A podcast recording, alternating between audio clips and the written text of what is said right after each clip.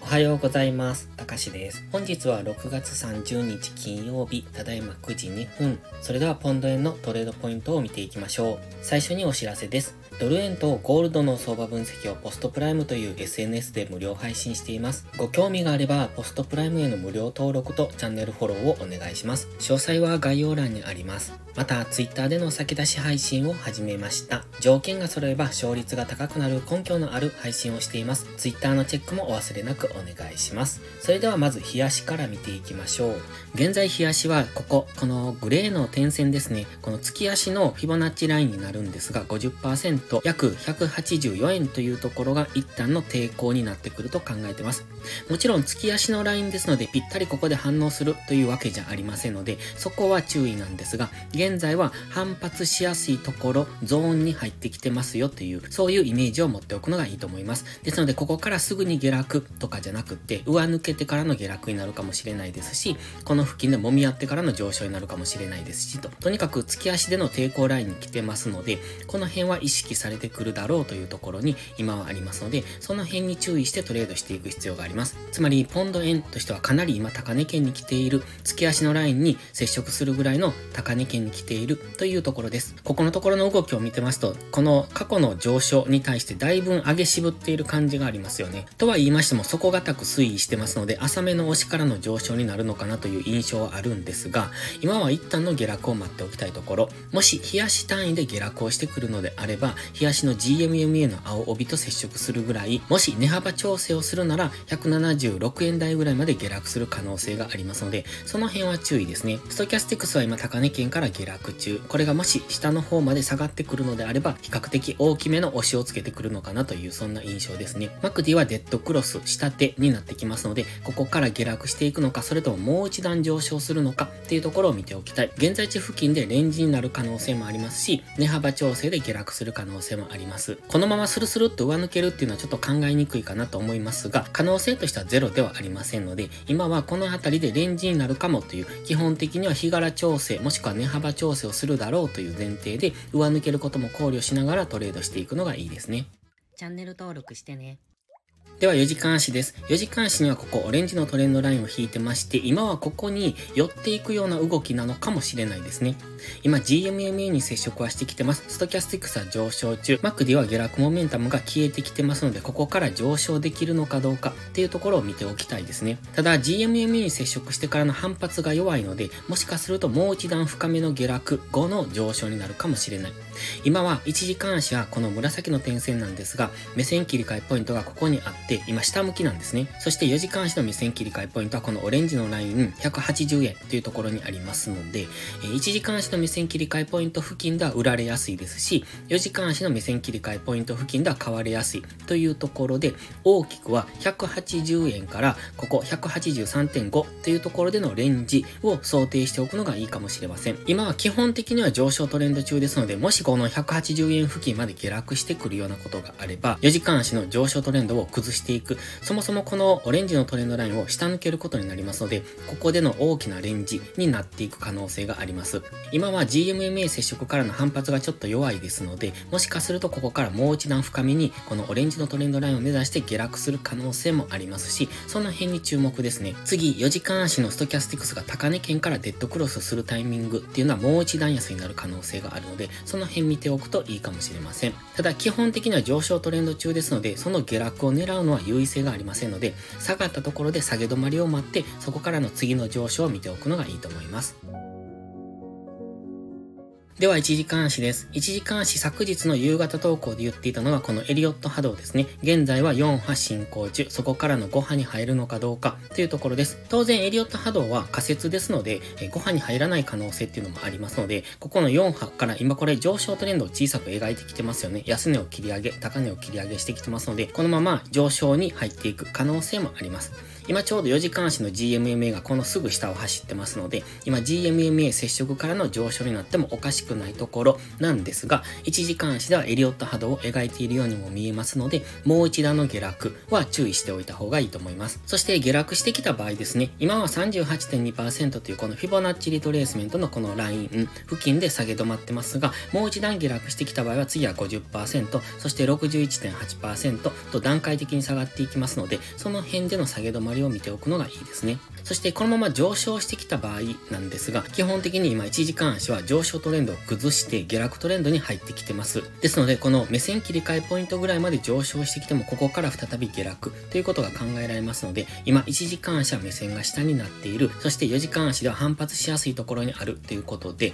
方向感なく動く。先ほど4時間足ではこのラインですね、180円から183.5の間でのレンジになると言いましたが、ここに今4時間足の GMMA が走ってますので、今4時間足の GMMA にサポートされているんですが、1時間足では下落トレンドを描いてますので、その辺注意ですね。方向感がなく分かりにくいところに今は入っているということで、その辺を認識してトレードしていくのがいいと思います。なおかつ本日は金曜日、そして月末ということで、慣れない方はトレードは控えた方がいいと思いますので、昨日ドル円とポンドドルが逆の動きをしてますので、ポンド円としては方向感なくほぼほぼ動いてませんけれども、もし大きな円高とかが来たら急激に下落するということも考えられますし、先ほど4時間足で言ってましたこのトレンドライン、オレンジのトレンドラインぐらいまで下落する可能性もあります。そうなると181円ぐらいまで下げてくることになりますので、急激な動きには注意。月末、週末っていうのはそういう動きをしてくる可能性もありますので、そこに注意しながらトレードしていく必要があります。極力トレードは控えることをお勧めします。それでは本日は以上です。この動画がわかりやすいと思ったらいいねとチャンネル登録をお願いします。そして最後にお知らせです。YouTube のメンバーシップでは初心者の方向けの丁寧なスキルアップ動画を毎週更新しています。トレードの基礎が学べるメンバーシップにご興味があれば一度お試しください。また、初心者ではないけど安定して勝てないという方は、ポストプライムでのプライム会員をお勧めしています。こちらは YouTube のメンバーシップと違って2週間の無料期間があります。明日からプライム会員価格を値上げします。本日が最後のチャンスとなりますので、少しでも気になる方は本日中にご登録をお済ませください。今登録すれば値上げ後も今の価格が維持されます。ぜひ無料期間を有効にご活用ください。詳細は概要欄にあります。それでは本日も最後までご視聴ありがとうございました。たかしでした。バイバイ。インジケーターの使い方解説ブログを書きました。GMMA、ストキャスティクス、 MACD の使い方について詳しく書いてます。まずは一度目を通してみてください。きっとスキルアップのお役に立てると思います。インジケーターは何気なく表示させるのではなく、理解して使いこなすことが大切です。また、インジケーターを使ったエントリー手法のテキスト販売を始めました。こちらは初心者から中級者向けですが、初心者の方向けの初級編もご用意しています。勝つための聖杯なんてありません。だからこそ地味にコツコツとスキルを積み上げていくものです。このテキストはそんな方のお力になれると信じています。せっかく FX を始めたのですから、明るい未来を夢見て頑張りましょう。おはようございます。たかしです。本日は6月30日金曜日、ただいま6時46分。それでは全体の相場感、そしてドル円の相場分析からやっていきましょう。いつも通り本文内にありますギガファイル便の URL をクリックしていただいて中にある画像を見ながらお聞きください。このチャンネルでは売買を推奨しているわけではありませんので、投資は自己責任、自己判断でお願いします。また、ここでの話はあくまで個人の感想であり、売買のおすすめではありません。本日ご用意した画像が円指数の日足4時間足、そしてドルインデックスの日足4時間足、それからドル円の日足4時間足、1時間足となっております。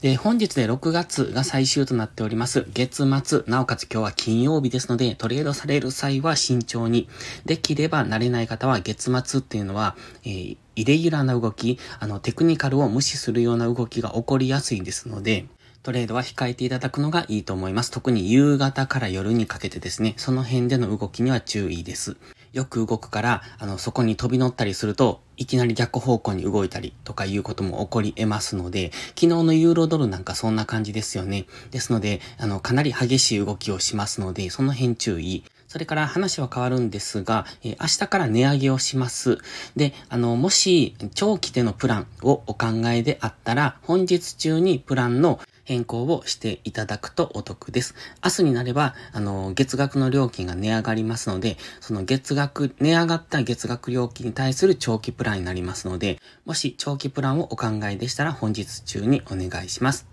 ではまずは円指数からやっていきましょう。円指数っていうのは円単体の強弱を表す指数です。円インデックスとか円指数とかいう言い方をします。そして円指数が下落すれば円安、上昇すれば円高というところで、ドル円とは逆の動きですね。ドル円は上昇すれば円安、下落すれば円高なんですが、円指数の場合は下落すれば円安、上昇すれば円高ですので、ちょっと感覚としては分かりにくいかもしれませんが、つまり、円が安くなるっていうのは円指数が下がるってことで、円が高くなるっていうのは円指数が上昇するってことです。で、今、円指数の冷やしからなんですが、今、黄色の矢印先端っていうのがピンクの3層のターゲットになります。今週末の限定動画、あの、今日配信予定なんですけれども、昨日収録したんですね。で、月末が近いので、月末の、あの、月足のチャートをそれぞれ見ております。えっ、ー、と、全部で5通貨プラス、この円指数とドルインデックスと見ているんですが、で、月足で見てると、その時も話しているんですが、円指数っていうのはまだまだ下落するだろうと、かなりの円安が進むんじゃないのかっていうことを話してます。もちろんこれは日銀の政策にあの大きく左右されますので、当然日銀が政策を変えてくればそれも変わっていくんですが、まずは直近安値ですね。現在で言うと左側に直近の安値が見えてますが、そのあたり66っていうところが直近安値になってくるんですが、そのあたりを目指して今は下落中。で、その中で、まずは黄色の矢印がターゲットになってますよっていうことです。で、直近安値でダブルボトムで上昇する可能性もあります。それは、例えば、えっ、ー、と、今年の秋とか冬とかに日銀が政策を若干でも変更してくれば、そこでの反発をするだろうということですので、あくまで日銀次第ではあるんですが、円指数単体でテクニカル的に見ますと、今ターゲットは黄色矢印先端。その中で、今現在は白の水平線が2本引いてますが、これが過去の安値になりますので、このあたりが意識されてきますよというところです。なので、そろそろこの自立反発ですね、下がりすぎてますので、一旦の反発、つまり円高方向に動きやすいところには来ているんだということは念頭に置いといてください。ストキャスティクスは安値圏にありますので、えっ、ー、と、いつ反発してもおかしくない状態っていうのが続いております。で、気になるのがその中で次4時間足です。4時間足もじりじりと下げてきているんですが、マックディに注目です。マックディダイバージェンスを起こしているんですよ。チャートは下落なんですが、マックディは今右上がりになってきてます。ということはどこかで一度急騰をする、そういう動きになってきてます。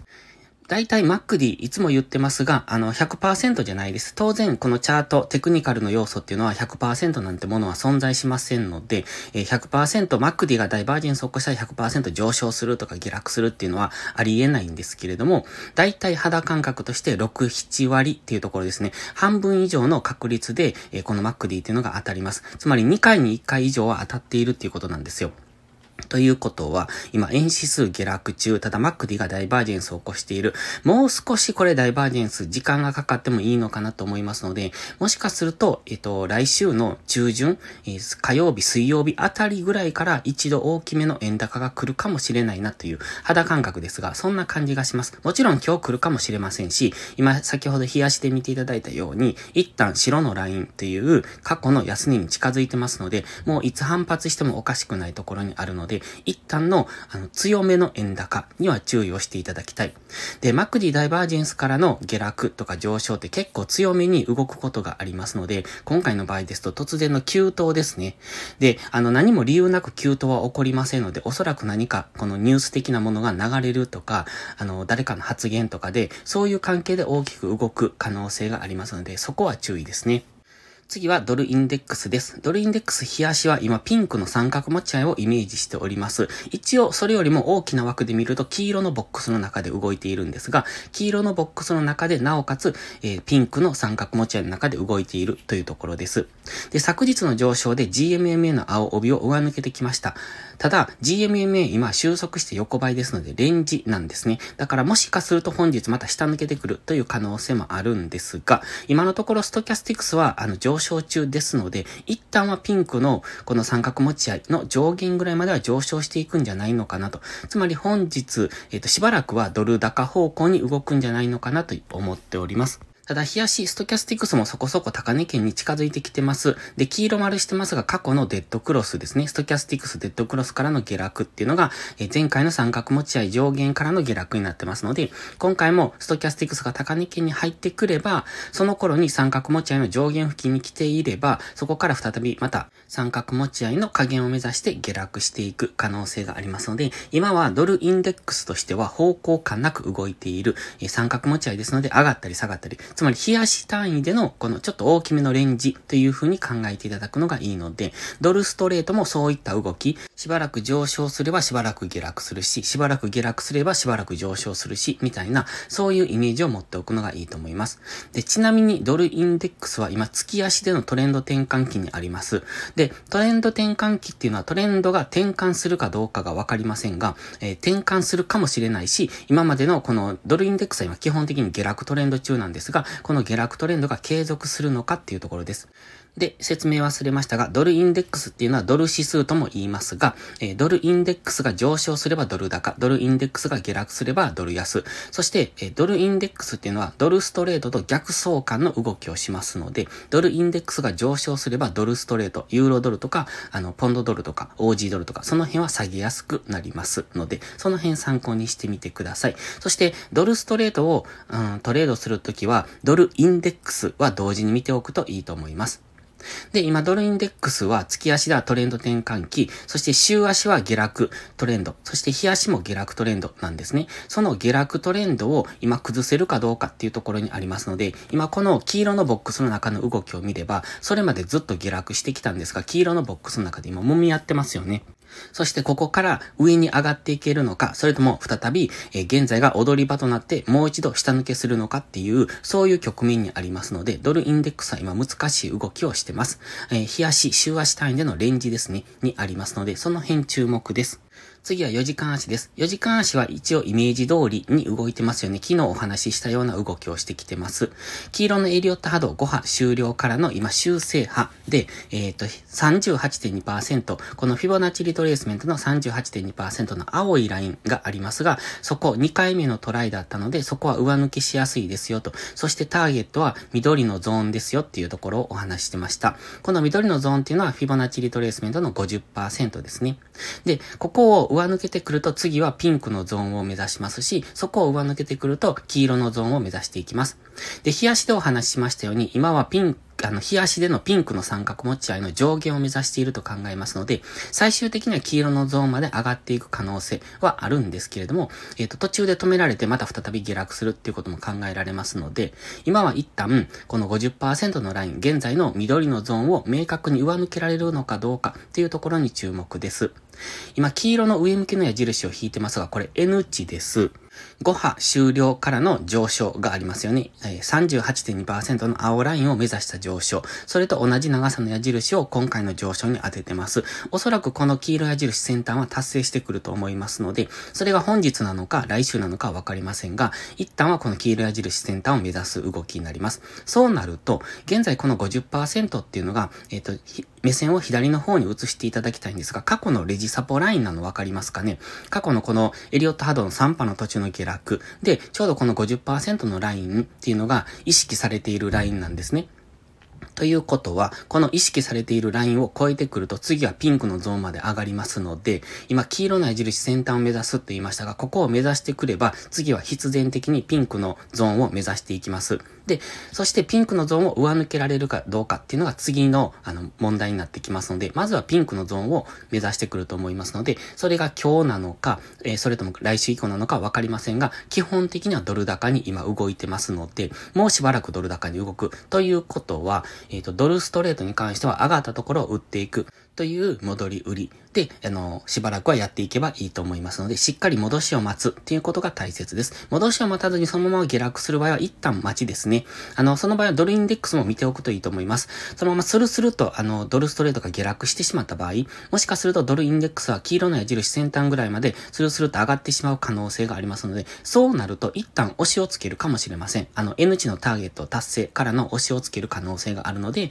そのくらいまでドルストレートが下がるのを、下がりきるのを待って、そこから一一旦ドルインデックスが押しをつける。つまりドルストレートは戻しをつける。そういうタイミングを待って次の売りポイントを探していくのがいいですね。そして、えっ、ー、と、ドルインデックスのピンクのゾーンまでの上昇っていうのを狙っていく。そんなイメージです。そしてドルインデックスが上昇するってことはドル高になりますので、ドル円は上昇しやすい試合に入ります。ただし、先ほど円指数言いましたように、円指数がちょっと厄介で難しい動きをしますので、今円高がいつ来るかわからない状態ですので、ドル円は押し目買いなんですけれども、えっ、ー、と、円高には、しかも、あの、マックディダイバージェンスを起こしているので、強めの円高が起こる可能性がありますので、その辺注意です。では、ドル円見ていきましょう。ドル円は、オレンジの平行チャンネルをいくつか引いてます。それをどんどん突破してきているわけなんですが、今ターゲットは、えっ、ー、と、次は150円ぐらいですね。で、150円以前から言ってますが、今ドル円っていうのは、週足での3損を否定しての上昇になってきてますので、ターゲットは150円もしくは最高値の152円ぐらいだと言ってます。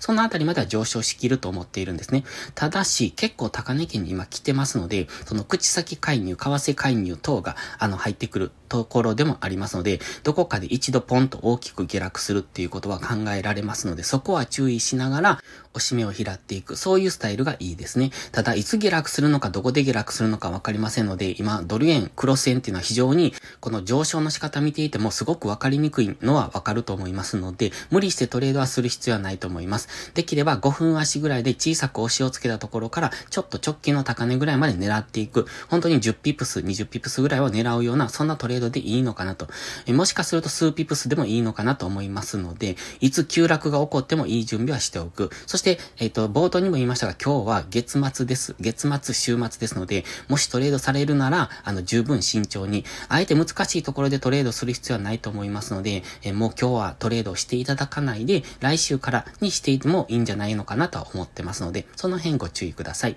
そしてドル円今難しいのが、この現在地っていうのが赤の水平線が引いてますよね。144.870という、あの、ちょっと明るめの赤の水平線に当たっていると思うんですが、ちょうどオレンジの平行チャンネルともほぼほぼ当たってますよね。ということは、このオレンジの平行チャンネルは日足でのこの平行チャンネルの傾きです。今、そのターゲットにほぼ達成している。えっとね、もうちょっとだけ達成してないので、145円まで上昇すればここぶつかってくるんですが、145円まででもほぼほぼ距離がないので、えここを狙いに行くのはどうなのかなと個人的には思いますので、あまりは無理はしない方がいいと思います。おそらく150、あの、145円はタッチしてくるとは思うんですが、でもタッチした後達成感で大きく下げるってことも考えられますので、そこは注意。そしてこの赤の水平線っていうのは月足のラインです。これかなり昔の、えの、高値になってくるんですね。で、月足のラインってかなり強く、あの、意識されるんですよ。で、この赤の水平線ずっと左の方に目を移していただければ過去のレジサポラインなのわかりますよね。で、ぴったりこのラインで、あの、反応するってわけじゃなくって、緑の丸がしてありますよね。ここ過去かなり一度、あの、上抜けたところじゃないですか。ただこれ月足で見ると、結局行ってこいになっている。つまり、えっ、ー、と、この145円、約145円っていうこの赤の水平線が意識されて、月足では一旦152円ぐらいまで、あの、上昇、7円ぐらい上抜けているんですが、結果的にその7円分を戻されているっていう動きが青の丸です。だから月足のラインっていうのはそのくらいの誤差があるんですよっていうことは覚えておいていただきたいので、え今回上抜けたとしても、またこの月足のラインの下に戻される145円を上抜けて150円ぐらいまで上がったとしても、再び145円の内側に戻されてくるっていうことも考えられます。それは同じ月内で起こるというよりも、えっと、この緑の丸のところは、あの、2ヶ月かかって起こってますので、1ヶ月目で上抜き、2ヶ月目で、あの、下抜けっていうことが起こってますので、そのくらいの動き方をしますよっていうところに来ているので、ここからは要注意です。基本は押し目買いなので、その、為替介入を、えっ、と、期待しての逆張りっていうのは危険なんですけれども、それは、あの、本日アップする月足の動画見ていただければわかりますので、えっ、と、基本的にドル円逆張りはしていただきたくないんですが、それでも今かなり高値圏に来てて、えいつ急落が起こるかわからない。円指数も、あの、ダイバージェンスを起こしているので、いつ、あの、大きな円高が来るかもしれないっていうところにあるので、そこは十分注意してドル円トレードしていただきたいですね。で、一応赤の矢印、現在地のちょっと右側に小さく赤の矢印描いてますが、これ上昇のイメージです。そこまで押しをつければ、142.24ぐらいまで押しをつければ、そこからは次、あの、冷やし単位での上昇が入ってくると思いますので、その辺注目ですね。ですので、今結構高く上がってきてますが、142円ぐらいまで押しをつける可能性、そこに押しをつければ、その辺は注目ポイントですよっていうところは念頭に置いといてください。で、黄色の矢印ですが、これ、あの、N 値はもう達成してきているので、今、E 値を描いてます。148円ぐらいですね。まあ、あの、ターゲットが150円ぐらい、150円、152円っていうところなので、148円は通過点にはなってくるんですが、一応一旦のターゲットはそのあたり。ただ、日足ではオレンジの平行チャンネル引いてますので、その平行チャンネルを上抜ければ、次のラインまでみたいな感じで見ておくといいと思います。そして次は4時間足ですね。4時間足もじりじりと上昇してますので、これかなりわかりにくいですよね。昨日も一昨日もその前も、なんかこう明確なトレンドつけずに、上がったり下がったりみたいな。で、昨日一昨日に関しては、その陽線と陰線が交互に出ているので、さらにわかりにくいですよね。で、買い足ではトレンドをつけている、15分足ではトレンドをつけているんですけれども、この4時間足のこういうじりじりとした上昇っていうのは、いつも言ってますが、じり高、じり安っていうのはついていかない。そして逆張りも危険ですよっていうことは言ってます。で、じりじり上がっていくっていうことは、トレンドをつけてませんので、ストンと落ちる可能性があるんですよ。だから、その、そこの上昇トレンドに買い足でついていた時に、いきなり急落するっていうこともあるので、そのじり高相場での、え、順張りは危険です。で、かといって、その逆張り、じり高なので、なんか止まりそうな感じがしますよね。そろそろ下落するんじゃないかみたいな、そんな雰囲気を醸し出すんですが、このじりじり上昇するのは、いつまでも続く可能性もありますので、そこがわからないんですね。ですので、すごく危険ですので、あまりこういう相場はついていかない方がいいと思います。で、今ちょうどマックリはダイバージェンスみたいな感じですね。今ちょっと横ばいなので何とも言えないんですが、チャートは上向き、あの上昇中、マックリは横ばいになっているので、上昇の勢いはないってことがわかりますので、上昇はしているんですが、エネルギーは足りてませんよと。あの、エネルギーはないので、ここからどんどん上がるかどうかはわかりませんので、そこは要注意。で、オレンジのラインがもうちょっと上にあるので、145円ぐらいまでは上がってくるんだろうなと思ってます。で、最後に1時間足です。1時間足ちょうど緑のライン、下の方の緑のラインですね。そこで、あの、反発すれば、そこからの上昇をイメージしているっていうのを昨日話してたと思うんですが、ちょうどそんな感じになってきましたね。何度もトライしましたけれども、ここでレンジを組んで、そのレンジ加減からの機能強い上昇になってます。で、本日はもう一本緑のラインを増やしてます。で、昨日のその、えー、レンジの上限ですね。そのあたりでサポートされればもう一段の上昇。で、145円ぐらいまでっていうところ、オレンジのラインぐらいですね。その辺までを見ておくといいと思います。で、1時間足には水色の平行チャンネルを引いてまして、3本ラインがあるんですが、今真ん中のラインを一応昨日強めに上抜けてきたので、この真ん中のライン付近で下げ止まるのであれば、次の上のラインですね。もう一本上のラインまで上がっていきますので、その辺を見ておくといいと思います。ちょうど一番上の水色の平行チャンネルのラインと、えっ、ー、と、オレンジのこの右上がりの日足の平行チャンネルのラインが似たところにありますので、その辺あたりが今ターゲットになってきます。で、逆に言うとそこを達成するすると大きく下落する可能性がありますので、もし、あの、この上昇を狙うのであれば、その辺は要注意ですね。いつ下落してもおかしくないところにはありますので、だからといってただ逆張りは危険ですので、それは、あの、しないようにお願いします。